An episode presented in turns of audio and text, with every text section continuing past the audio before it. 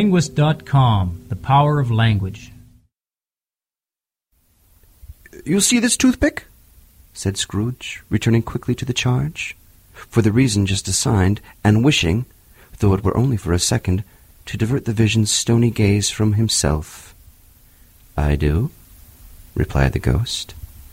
You are not looking at it. But I see it, said the ghost, notwithstanding. Well, returned Scrooge, I have but to swallow this, and be for the rest of my days persecuted by a legion of goblins, all of my own creation. Humbug, I tell you, humbug! At this, the spirit raised a frightful cry, and shook its chains with a dismal and appalling noise, that Scrooge held on tight to his chair, to save him from falling in a swoon. But how much greater was this horror when the phantom, taking off the bandage round his head, as if it were too warm to wear indoors, its lower jaw dropped upon its breast. Scrooge fell upon his knees and clasped his hands before his face. Mercy! Mercy! he said. Dreadful apparition, why do you trouble me? Man of the worldly mind, replied the ghost, do you believe in me or not? I do, said Scrooge. I must. But why do spirits walk the earth? And why do they come to me? It is required of every man, the ghost returned, that the spirit within him should walk abroad among his fellow men, and travel far and wide, and if that spirit goes not forth in life, it is condemned to do so after death. It is doomed to wander through the world. Woe is me, and witness what it cannot share, but might have shared on earth, and turned to happiness. Again the spectre raised a cry, and shook its chain, and wrung its shadowy hands. You are fettered, said Scrooge, trembling.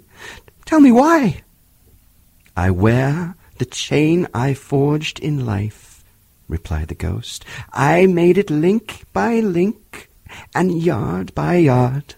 I girded it on of my own free will, and of my own free will I wore it is its pattern strange to you?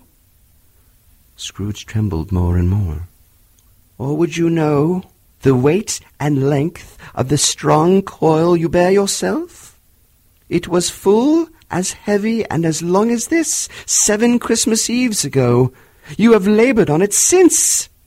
It's a ponderous chain. Scrooge glanced about him on the floor in the expectation of finding himself surrounded by some fifty or sixty fathoms of iron cable. But he could see nothing. Jacob, he said imploringly. Oh, Jacob Marley, tell me more. Speak comfort to me, Jacob. I have no more to give. I cannot rest. I cannot stay. I cannot linger anywhere. My spirit never walked beyond our counting house. Mark me. In life, my spirit never roved beyond the narrow limits of our money-changing hole, and weary journeys lie before me. It was a habit with Scrooge, whenever he became thoughtful, to put his hands in his breeches pockets. Pondering on what the ghost had said, he did so now, but without lifting up his eyes or getting off his knees.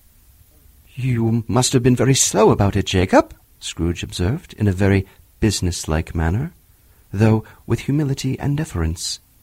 Slow? the ghost repeated. Seven years dead? mused Scrooge. And travelling all the time? The whole time, said the ghost. No rest, no peace, incessant torture of remorse. You, you travel fast? said Scrooge. On the wings of the wind, replied the ghost. You might have got over a great quantity of ground in seven years, said Scrooge. The ghost, on hearing this, set up another cry and clanked its chain so hideously in the dead silence of the night that the ward would have been justified in indicting it for a nuisance. Oh, captive, bound and double ironed!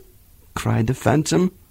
Not to know that ages of incessant labour by immortal creatures For this earth must pass into eternity before the good of which it is susceptible is all developed.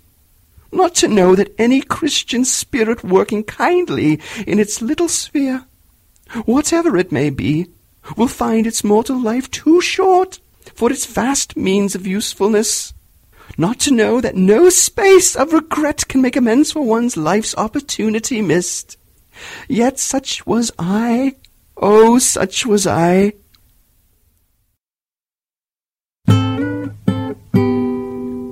TheLinguist.com, The Power of Language.